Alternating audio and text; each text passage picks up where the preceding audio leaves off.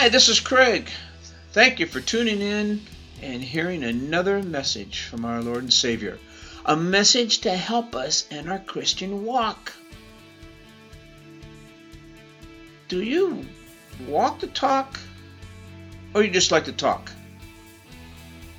I think that is a great question for another sermon.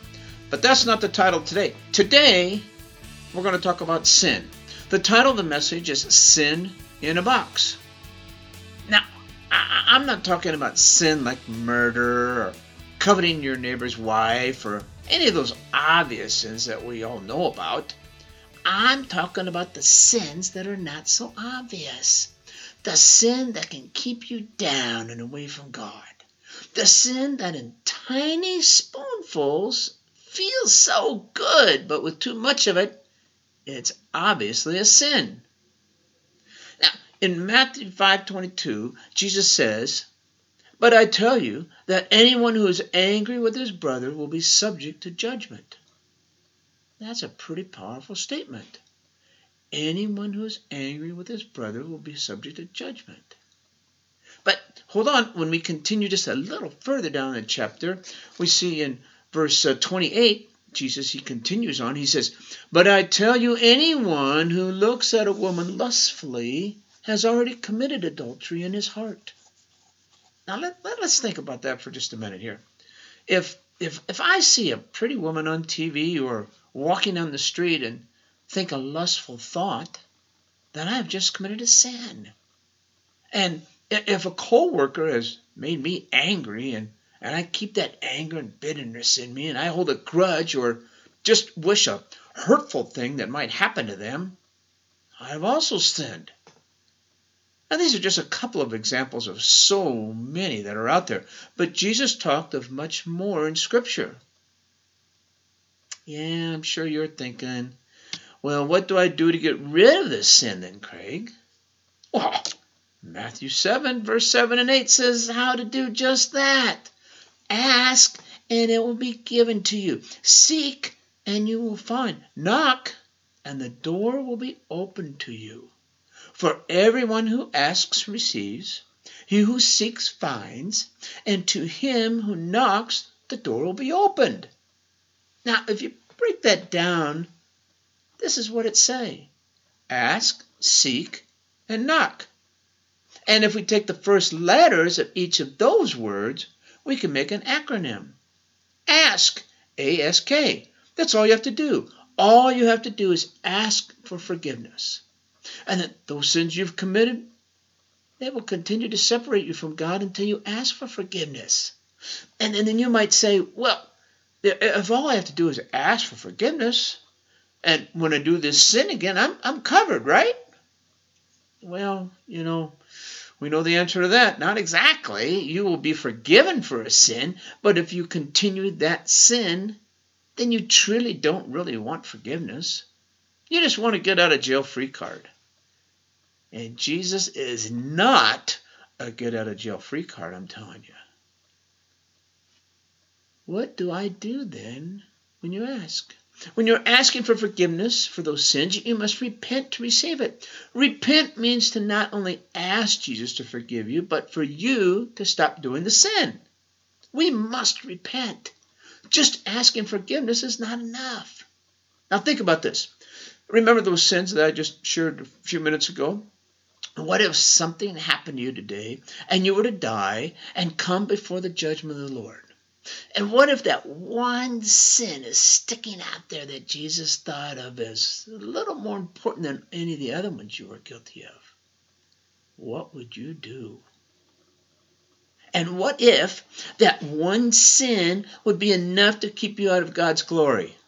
And what if God has a limit of how many times He will forgive that sin?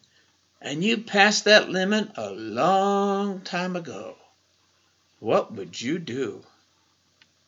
Now, most of us would be in very deep trouble, I'm telling you. Even though there are sins that no one sees, we still try to hide them in a box. But they are still sins. Those secret sins we're hiding, that's what Satan uses against us. He wants those kinds of thoughts to stay in your head because it makes it much easier for you to do the same sin if you're continually thinking about it. And just as when his child is brought up in a household of sin or debauchery, and he, he's surrounded by outside forces that want to do him harm, as he grows up and he sees these things going on around him, he is likely to fall prey to all of them. And he, he ends up just doing the same things he saw because he believes this is a normal way of life. So, if someone were to ask you if you were a sinner, how would you respond? I can say with certainty you should answer yes, you are a sinner. Why? Well, not to offend you, but because no one is without sin, including you. And how do I know this? The Bible tells us so. Romans chapter 3, verse 23 says, For all have sinned and fall short of the glory of God. All have sinned. That's you. That's me. That's your spouse. That's your brother, your sister, your mom. Every, all have sinned and fall short of the glory of God. All have sinned. It tells you right there. Let's say I told everyone to run a race from the East Coast to the West Coast. No one's up to that standard to do that, right? Some will make it a lot further than others, and there'll be some that not even make it out of the starting gate. But God has set a standard too for this. And none of us can live up to that standard. The standard He has set is godliness. I'm sorry to bear that bad news to you. But wait, wait, hold on. It only gets worse before it gets better, believe it or not. How's that? In Romans chapter 6, verse 23, you get the really bad news.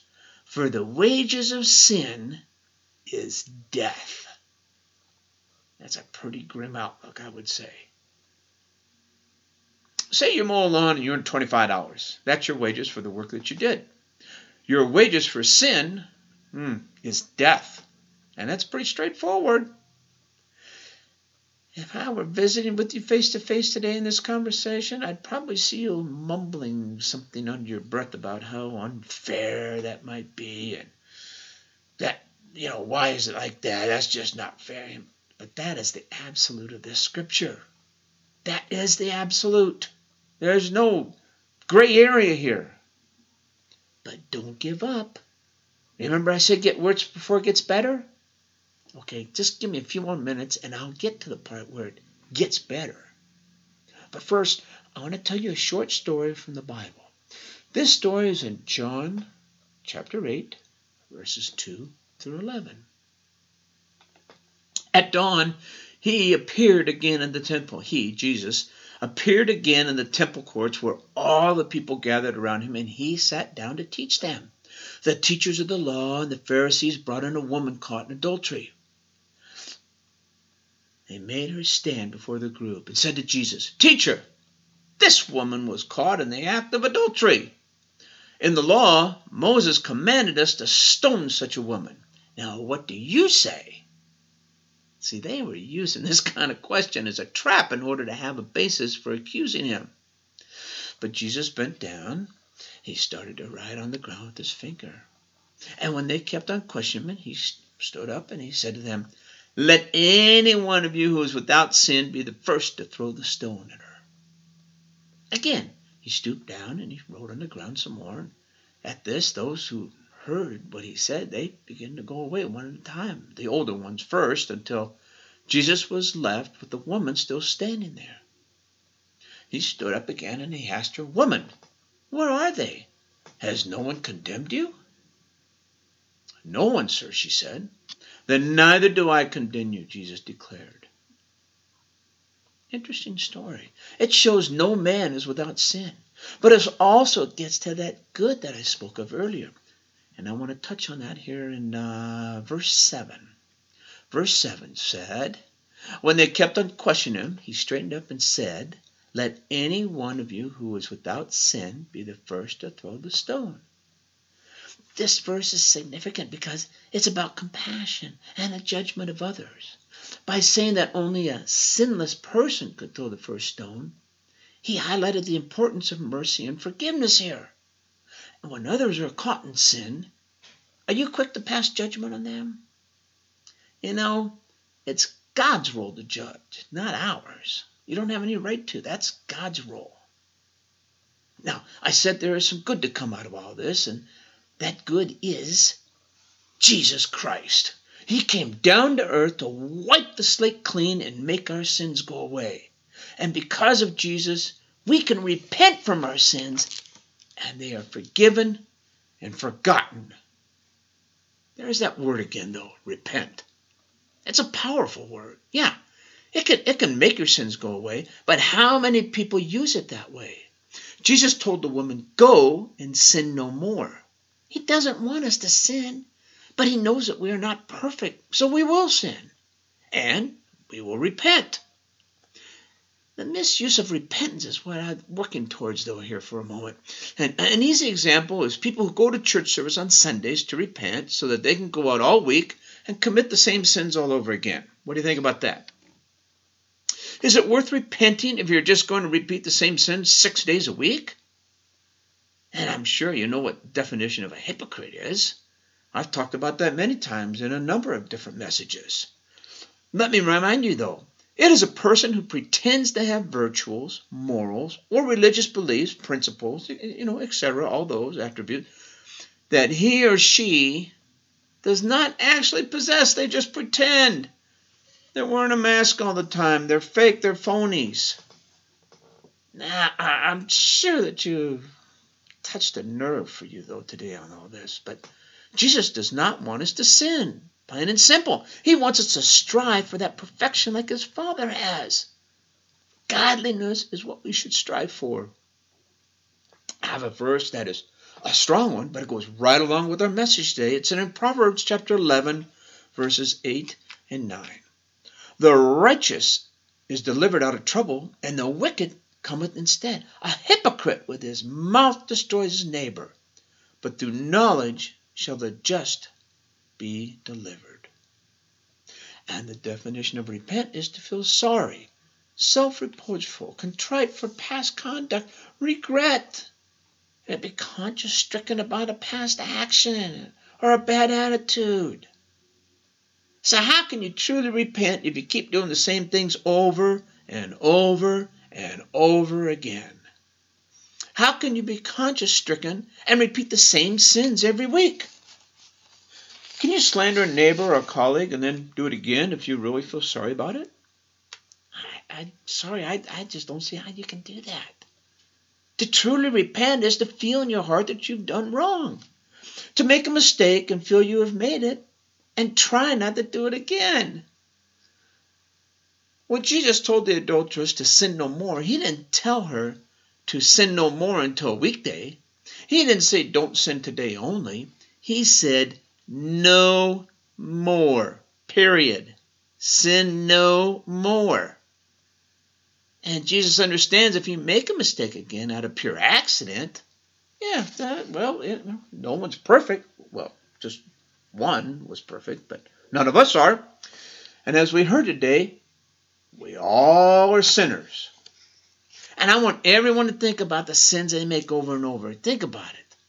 Think about whether you make them on accident or do you just keep making the same mistakes because you don't feel remorse for doing it the first time?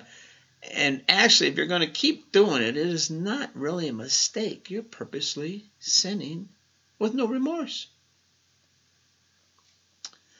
Here's a quick story. On a sunny September day in Chicago, a stern-faced, plainly dressed man, he, he could be seen standing in the still in the corner street there in the busy loop area where we Many of us who have been there are familiar where the loop is. And as people were hurrying on way to the lunch or business or just preoccupied with life, he would solemnly lift his right arm and he'd point to the person nearest him walking by, and he'd say in one loud word, Guilty! And he'd do this without any change of expression. And then he'd resume his stiff stance there for a short period, and he'd repeat the process again. Again and again he'd raise his right arm, point to the person that was walking by him, and pronounce them guilty. there was another person in this area, and they described the reactions of all these people walking by almost eerie. It's as if they didn't quite know how to respond. One man, perhaps describing how many others probably felt, he turned to this other person and he said, How did he know? So, whatever happened to sin? It's not that sin has disappeared or that we no longer feel guilty. In fact, most people could respond just like that passersby in Chicago. Most people do have a sense of their own guilt. They feel guilty. Not because someone tells them they're guilty, but because they truly are guilty and they're trying to hide them in their private box. Put those sins in a box that no one can see. So we're guilty because we've done wrong.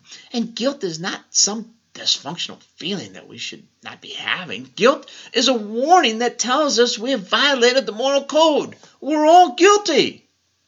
Guilty, guilty, guilty. And it should be obviously clear that we've all failed to meet the standards. Sin, however, is largely ignored as a moral evil today. Now, we don't like to use that term. We downplay sin. We, we say that we have faults or shortcomings, hang-ups. Ah, I have problems. It was a mistake. Oh, I slipped up. Or that we're dysfunctional or, we're sick. We simply don't like to use the word sin. We don't want to be called a sinner. And why is this? Well, there's probably many reasons. One that comes to mind here real quick as we're, we're talking is that sin has a religious overtone. Normally, when we think of sin, we also think of God. And after all, isn't sin breaking the law of God? And if we break the law of God, do we not have to answer to God for breaking his law? See, many people don't like to think of that possibility. And why not? Ah, because it's simply easier to talk about a failure than a sin. And another reason is our silly culture that we're in. Calling a thing a sin is taking matters just a little too far. What is true yesterday may not be true today or tomorrow. It keeps changing. And if society can do away with God, truth, and morality, it becomes what the culture currently says it is. Therefore, to call faults, failures, and mistakes sin is just ridiculous, wouldn't you say? There's one problem with that kind of thinking. It's all wrong. There is a God, and He takes sin quite seriously. The Bible is clear when it calls sin a violation of God's law. And it's also clear when it declares that we have all committed sin. We're all sinners. Even if you only committed one sin a day for your average lifetime, you'd have over, mm, I don't know, quick math, 70,000 sins on your record, let's say.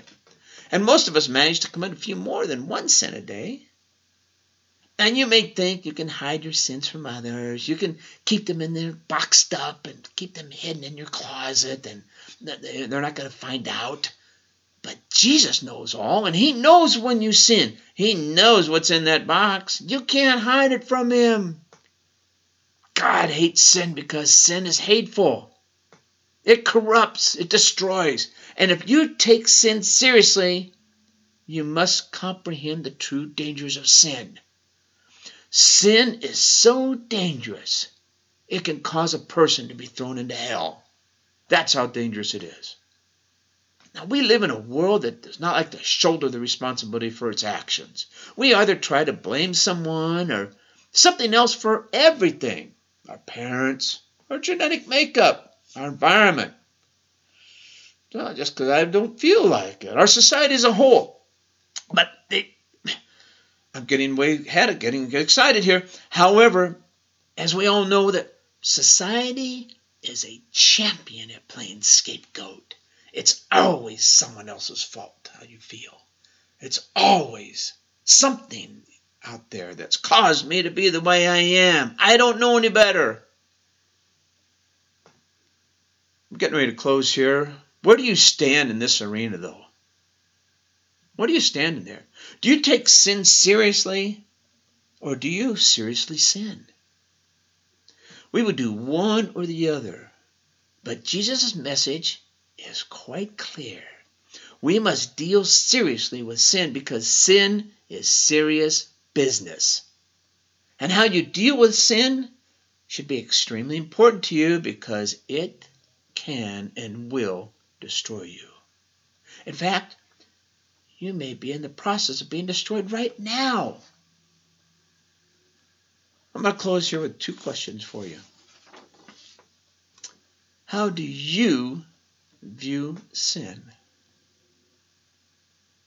How do you view sin?